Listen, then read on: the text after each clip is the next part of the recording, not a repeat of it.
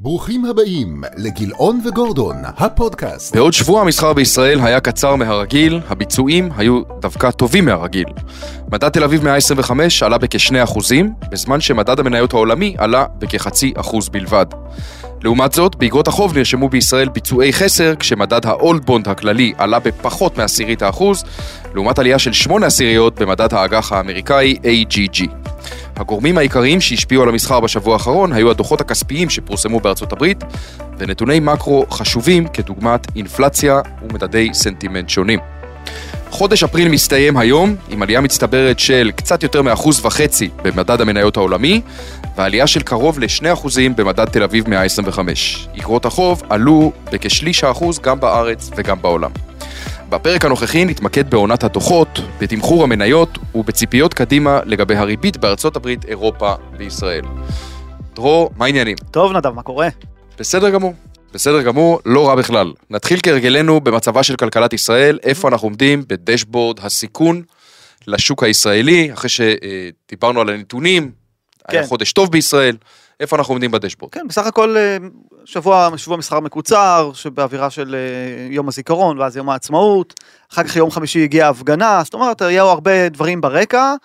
אה, גם אתמול הייתה הפגנה מצד שני, אבל כשאתה מסתכל על הנתונים, הנתונים אומרים לנו שהסיכוי לאיזושהי פשרה, או מצד שני, הסיכוי להעביר את הרפורמה שתפגע בממשל בישראל דווקא קצת ירד, לפי לפחות שוק ההון, כך רואים את הביצועים של השקל שהיו קצת יותר טובים, אנחנו רואים את הביצועים של אה, שוק המניות שהיה בביצועי יתר השבוע, ואנחנו רואים את פרמיית הסיכון של ישראל, אה, שעוד שבוע אה, מדשדשת, לא עולה, אז בסך הכל אפשר להגיד שאנחנו בין אירועים לא דרמטיים, כל מה שאמרתי עכשיו זה שינויים קלים, אבל שהיו בסך הכל לטובת השוק המקומי, אז אני חושב שהדשבורד הזה שאנחנו מסתכלים עליו כרגע נמצא אולי כמו החקיקה עצמה, נמצא איפשהו על הגדר.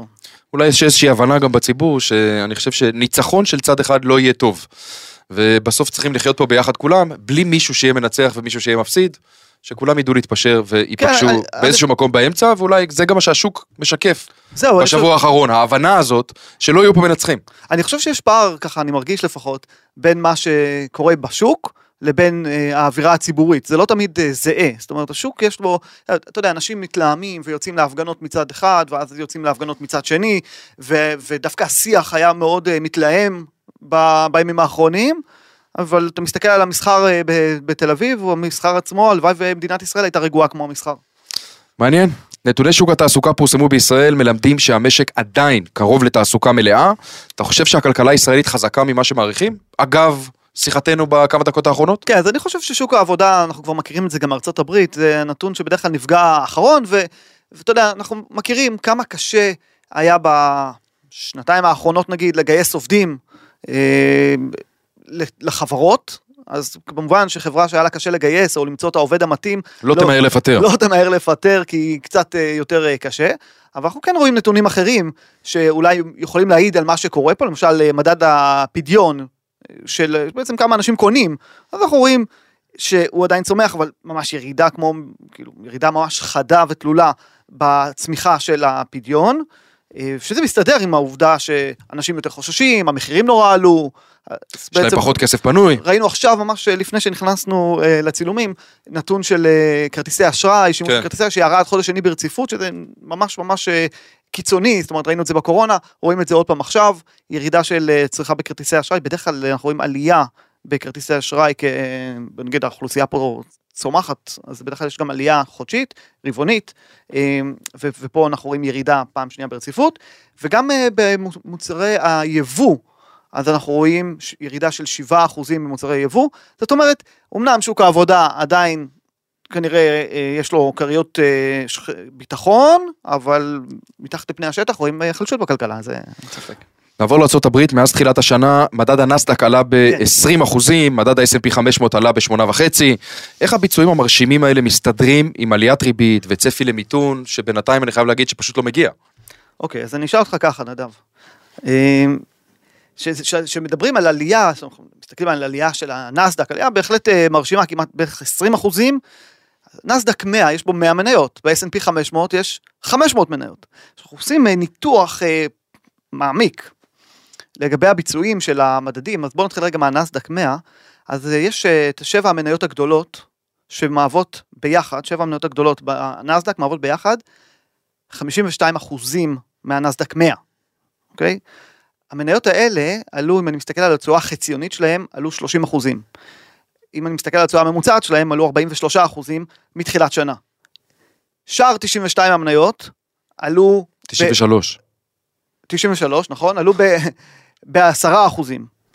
ב- אם אני מסתכל על התשואה החציונית, אז עלו ב... ב- ב- הממוצע, סליחה, אז עלו ב-12 אחוז. זאת אומרת, פער ענק בין שבע המניות המובילות לבין אה, שאר המניות, ואנחנו רואים אותו דבר גם אה, ב-S&P 500, שם יש לנו את המניות הגדולות, אם אני מסתכל, שש מניות ב-S&P מהוות 25% מהמדד. עכשיו, מה המשמעות? רגע, נסביר את זה רגע.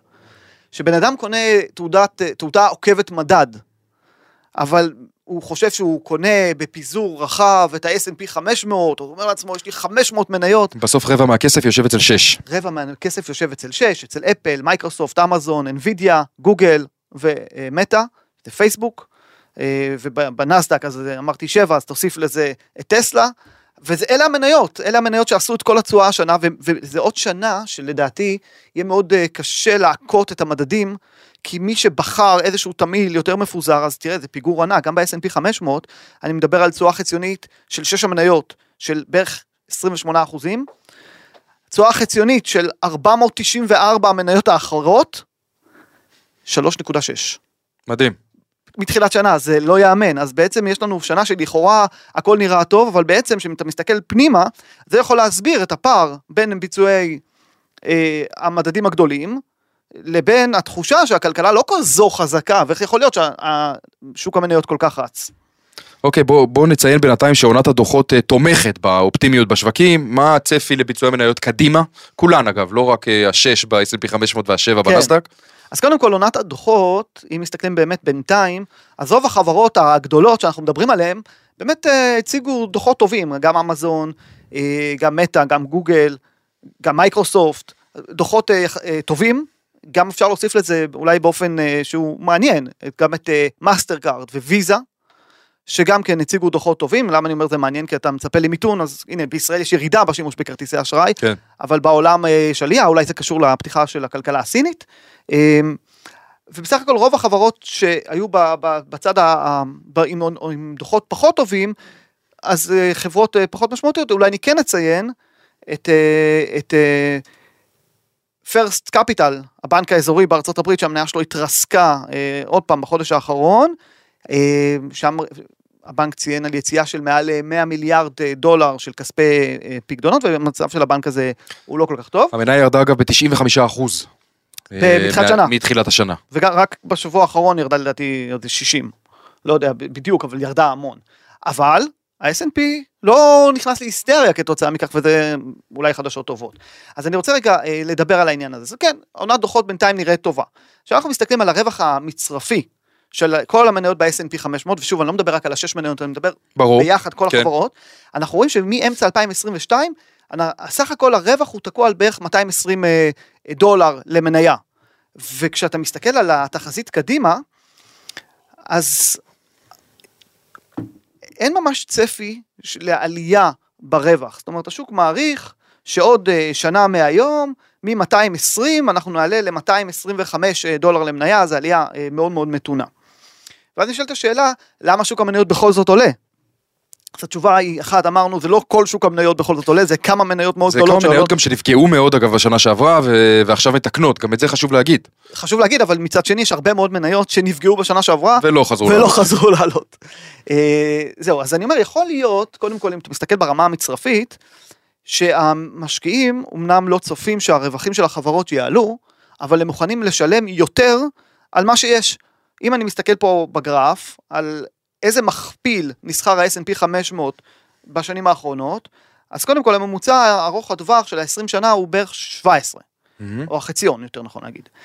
אבל אנחנו רואים שאנחנו עלינו מרמה של 15 וחצי כשהשוק היה בשפל, 15 וחצי 16 לרמה של 18.6, זאת אומרת היום המכפיל של ה-S&P 500 הוא בערך כמעט 19. אנשים מוכנים לקנות את הרווח של החברות בצורה כזאת שיחזירו את ההשקעה תוך 19 שנים. אה, ואני מזכיר שיש לך אלטרנטיבה היום בשוק האג"ח, שהיא אלטרנטיבה שלא הייתה בעבר. אז זה עוד משהו שאמור אה, להיות, להוות חלק מהשיקול. עכשיו יש כאלה שבאים ואומרים, כשאתה מסתכל אחורה, הרווחים של החברות הרבה פעמים מגיעים לשפל אחרי שישה חודשים בערך, אחרי שהמדד מגיע לשפל. זאת אומרת, המדד מגיע לשפל, מתחיל לעלות, ורווחי החברות ממשיכים להידרדר, ומגיעים לשפל בדרך כלל רק שישה חודשים אחרי. מעניין. וזה, כן, זה מעניין. אז מה אנחנו צופים שיקרה קדימה, או שעכשיו אנחנו כבר בשישה חודשים אחרי? אז זהו, אז יכול, אז א', צריך, ל- צריך עוד שאני אגיע לזה, אבל אני אומר, יש כאלה שטוענים, אוקיי, אז יכול להיות שאנחנו עוד נראה את הרווחים אה, של החברות יורדים, או לא עולים, אבל שוק המניות כבר יעלה, כי הוא כבר מגלם הורדת ריבית, הפסקת העלות ריבית, כן, כן, אה, עוד רגע נגיע לזה גם. חמור, ודברים כאלה. אז, אה, אז אני אומר, בסופו של דבר, כשמסתכלים על הוקטורים שמשפיעים על תמחור מניות, יש אה, שלושה וקטורים עיקריים. אחד זה הצמיחה שצפויה ברווחי החברות, כרגע לא נראה לפחות אה, על פי התחזיות שצפויה אה, צמיחה משמעותית ברווחי החברות, ואז המחיר שהמוכן, המח, המכפיל שהמשקיעים מוכנים לשלם, נראה שהוא כבר עלה, יכול להיות שהוא יעלה עוד, אבל כש, מה משפיע על אותו מחיר שאנשים מוכנים לשלם? הרי שוק המניות אה, הוא לא באיזה ואקום, הוא לא בחלל. ריק, יש לו אלטרנטיבה, אתה כמשקיע, אתה יכול להשקיע בשוק המניות, אתה יכול להשקיע בשוק האג"ח, אתה יכול לקנות איגרת חוב של ממשלת ארצות הברית, חסרת סיכון, וככל שהתשואה שם יותר גבוהה, למה לך להשקיע במניות? אז, אה, אז בעניין הזה גם כן, יש אה, תשואה ויש אלטרנטיבה. ועוד משהו שצריך להסתכל זה פרמיית הסיכון. איזה תוספת תשואה אתה דורש כמשקיע על זה שאתה מוכן להשקיע במניות, ונראה היום לפחות שבחלק מהמניות אה, הפרמיית סיכון מאוד נמוכה, למשל במניות הטכנולוגיה פרמיית סיכון של בערך אחוז, על איגרת חוב חסרת סיכון בארצות הברית, אה, אני מדבר על תשואה ריאלית, לא על תשואה נומינלית, ו- ו- ולכן מה ששוק ההון מתמחר היום, וכל אחד יעשה לעצמו את החשבון אם זה נראה לו הגיוני או לא, אז אם אנחנו מסתכלים על השווי של ה-S&P היום, אז הוא מגלם רווח מצרפי של 225, זאת אומרת עוד צמיחה ברווח המצרפי של המניות, ומכפיל 18 וחצי, כשאם אתה אומר, אני, כל, כל, אני שם פה את השקף, אפשר לשחק עם המטריצה הזאת ולראות איפה זה, אבל נראה שהכוח של שוק המניות, אה, אני הייתי אומר, הוא, אם אתה מסתכל כממוצע, זה נראה ששוק המניות לא מעניין, אבל יכול להיות שאם אתה צולל פנימה ואתה מאתר את המניות שטרם עלו, יכול להיות שהן יותר מעניינות מהמניות המאוד מאוד גדולות שעלו, ולכן אני חושב ש... השאלה היא גם מה הכלים של כל אדם לעשות את זה ולצלול פנימה לאותן אה, חברות שטרם עלו, שחושב שיעלו. אנחנו נתמקד בכל הדברים האלה, אני חושב גם לקראת סוף הפודקאסט הזה, נדבר על אסטרטגיית ההשקעות שמתאימה. כן. אה, אני אגיד רק אולי מילה אחת לגבי הסיפור הזה, כי זה...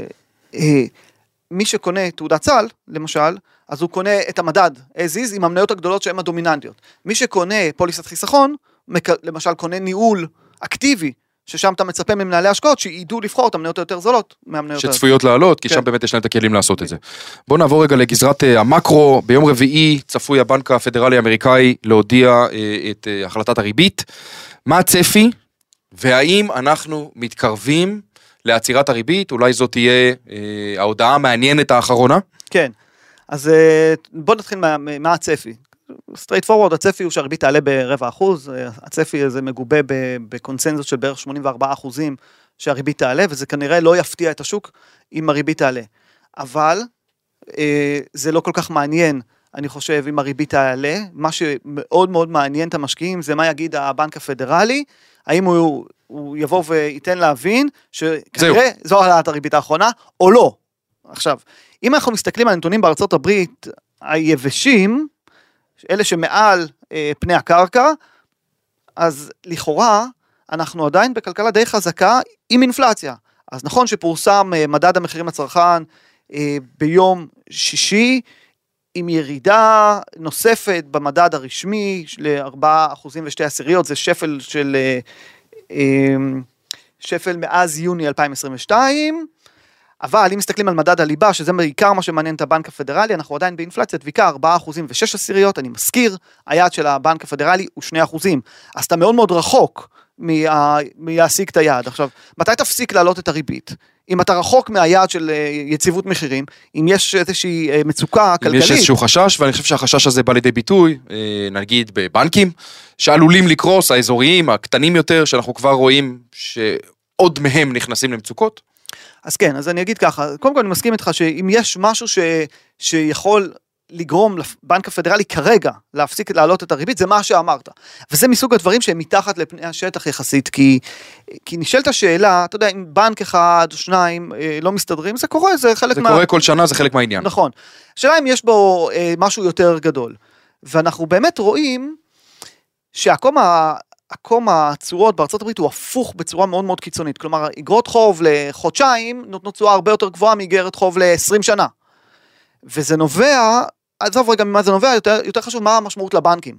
בנקים במודל העסקי שלהם בדרך כלל נותנים אה, פקדונות, נותנים על פקדונות בדרך כלל קצרים יחסית, של שנה עד שנה. ריבית יחסית נמוכה, והולכים ונותנים הלוואות לטווח ארוך יותר. וכשהעקום הפוך, זה מייצר לבנקים בעיה מובנית. אה, עכשיו, מה שקורה, זה שהבנקים נאלצים להתמודד עם המצב הזה על ידי זה שהם מאוד מאוד מורידים את הריבית שהם נותנים על פקדונות uh, קצרים.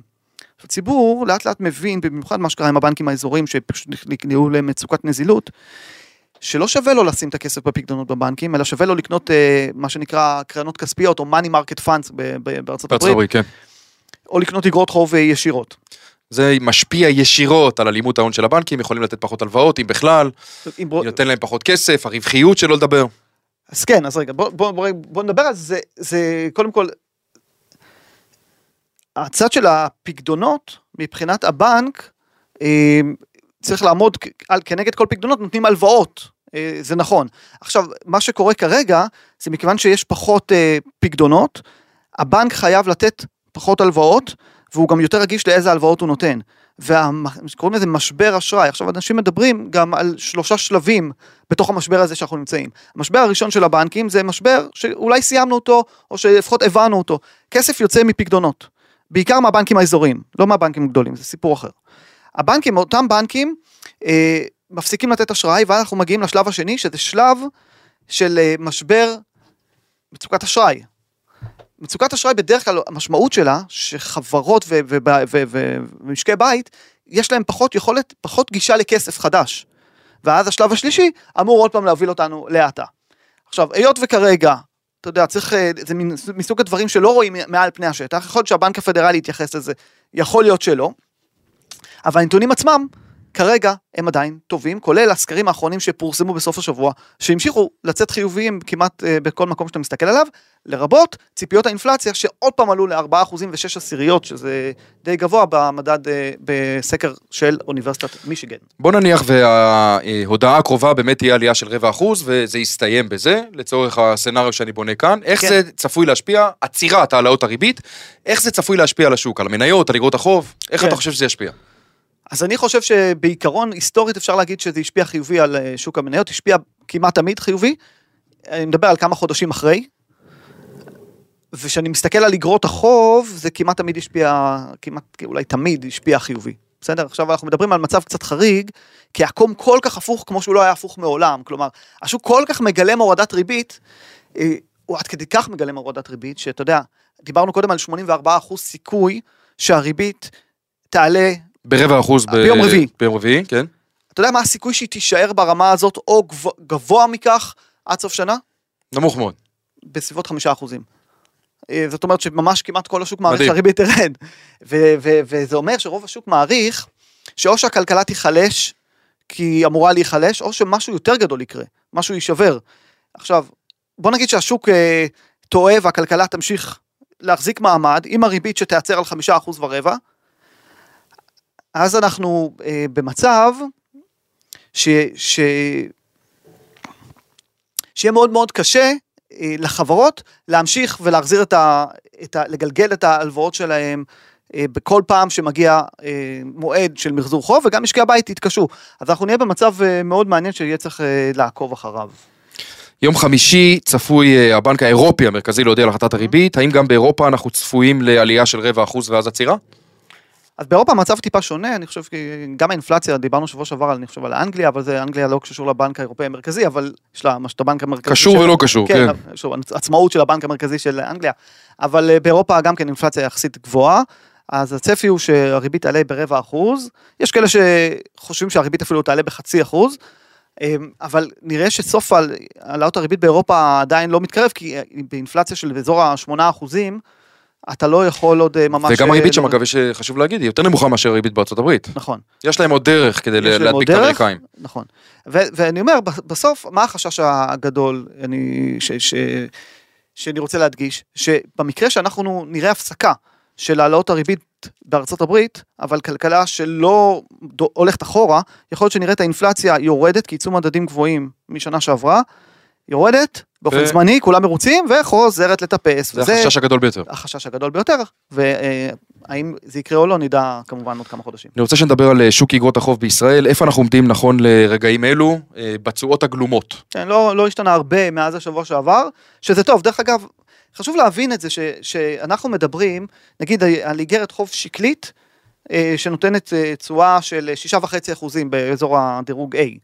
זה אומר שאם שבוע הבא נדבר, ואני אומר לך, התשואה עדיין 6.5 אחוזים.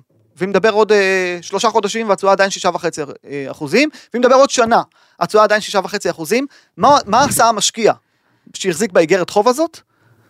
עלה ב-6.5 אחוזים.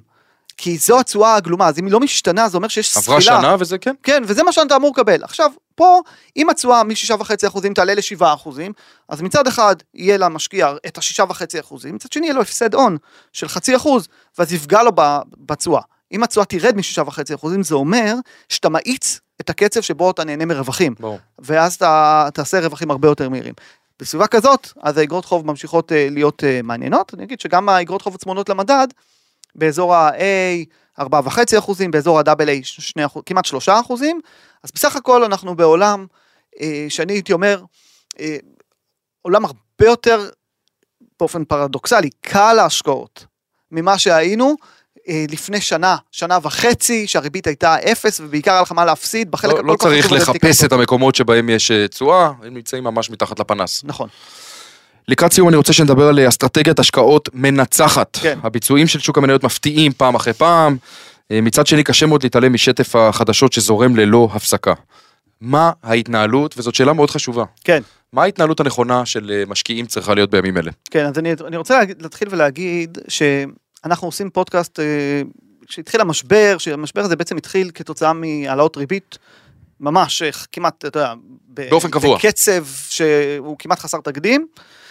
אה, גם בקצב ב- במשך העלאות הריבית, זאת אומרת, יש פה בליץ של אה, העלאות ריבית בעולם וגם בישראל. וחשבנו שזה יהיה נכון אה, להיפגש כל שבוע ולהסביר למשקיעים מה קורה, ואני חושב שזה, אני מקווה לפחות שגם הצלחנו לעזור להרבה אה, מהלקוחות שלנו ומשקיעים לעשות את הדברים הנכונים בתוך העולם הזה.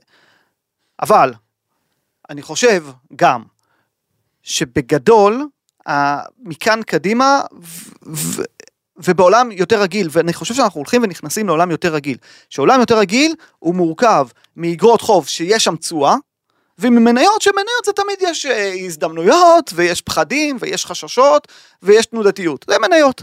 אבל כשיש לך איזושהי מצוקה במניות והמשקיעים מחפשים לברוח מהסיכון לאיזשהו חוף מבטחים הם הולכים לאגרות חוב אז אתה נהנה בחלק הזה של התיק שלך מאגרות חוב. זה עולם נורמלי, שאגרות החוב מהוות א', איזשהו רכיב שנותן תשואה, וב', איזשהו רכיב שמספק הגנה במקרה של האטה או נפילה במניות. זה לא מה שהיה בשנה שעברה. וזה לא מה שהיה בשנה שעברה, שהייתה השנה הכי גרועה ever לתיק המורכב ממניות, משילוב של מניות ואגרות חוב. הכי גרועה ever, 60, 60 אחוז מניות, 40 אחוז אג"ח, זה התיק האמריקאי הקלאסי, שנה הכי גרועה אי פעם שהייתה לו. וזה היה. וטוב שזה היה, וזה לא, כנראה, אני מקווה שזה לא יהיה, זה מאחורינו. ואז בעולם קשה לראות אגב מצב שבו, אה, שבו זה יקרה, אלא אם כן נכון. באמת יהיה פה משהו אה, כן, שאינפלציה תעלה עוד פעם. חריג מאוד. תרד ותעלה, זה המקרה שזה יכול להיות. אבל אז יש לך לפחות כרית ביטחון שלא היה נכון. לך שנה שעברה באגרות חוב. זאת אומרת, אתה מתחיל, כמו שדיברתי קודם, משישה וחצי אחוזים תשואה שוטפת. זה כבר איזושהי כרית. שנה שעברה התחלת כמעט מאפס. יופי. אז אני אומר, בעולם כזה, אתה צריך לקחת את האסטרטגיה שנכונה לך ופשוט ליהנות ממנה. להתמיד. להתמיד, ולא כל הזמן אה, לחפש את השינוי, אולי נגדיל דולר, אולי נקטין דולר, אה, לא יודע, יריב לוין אמר ככה, ביבי אמר ככה, ויאיר לפיד אמר אחרת, אז בוא נשנה.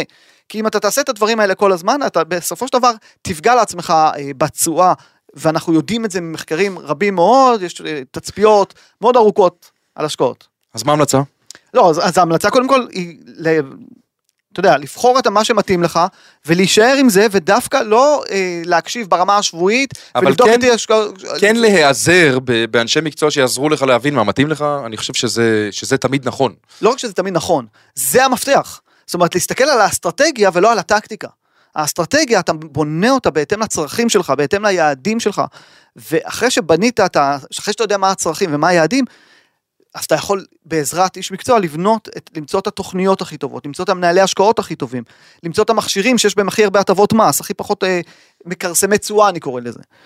ואז, ברגע שאתה אתה בנוי נכון, מספר השינויים שאתה צריך לעשות בתיק ההשקעות שלך בשנה, זה בין שניים לשלושה אה, שינויים גג. אם עשית יותר מזה, כנראה שיש לך בעיה בניהול ההשקעות, ואם אתה עושה יותר מזה על בסיס קבוע, אז הבעיה היא חמורה, ואתה צריך או שאתה עובד בזה. או שאתה סוחר. לא, זה בוודאי, אם אתה סוחר, אז אתה סוחר, אבל אם אתה משקיע, שיש לך עוד פעילויות חוץ מזה, אז אני חושב שזה ממש אה, מקור אה, רוב הטעויות ורוב הפספוסים. כי אפילו השנה, שכולם ציפו למיתון, הנה, הנסדק בפלוס 20 מתחילת שנה. מעניין מאוד. עם הדברים האלה אה, אנחנו נסיים. נודה לכל המאזינים, לצופים. תודה דרור. תודה נדב. להתראות לכולם.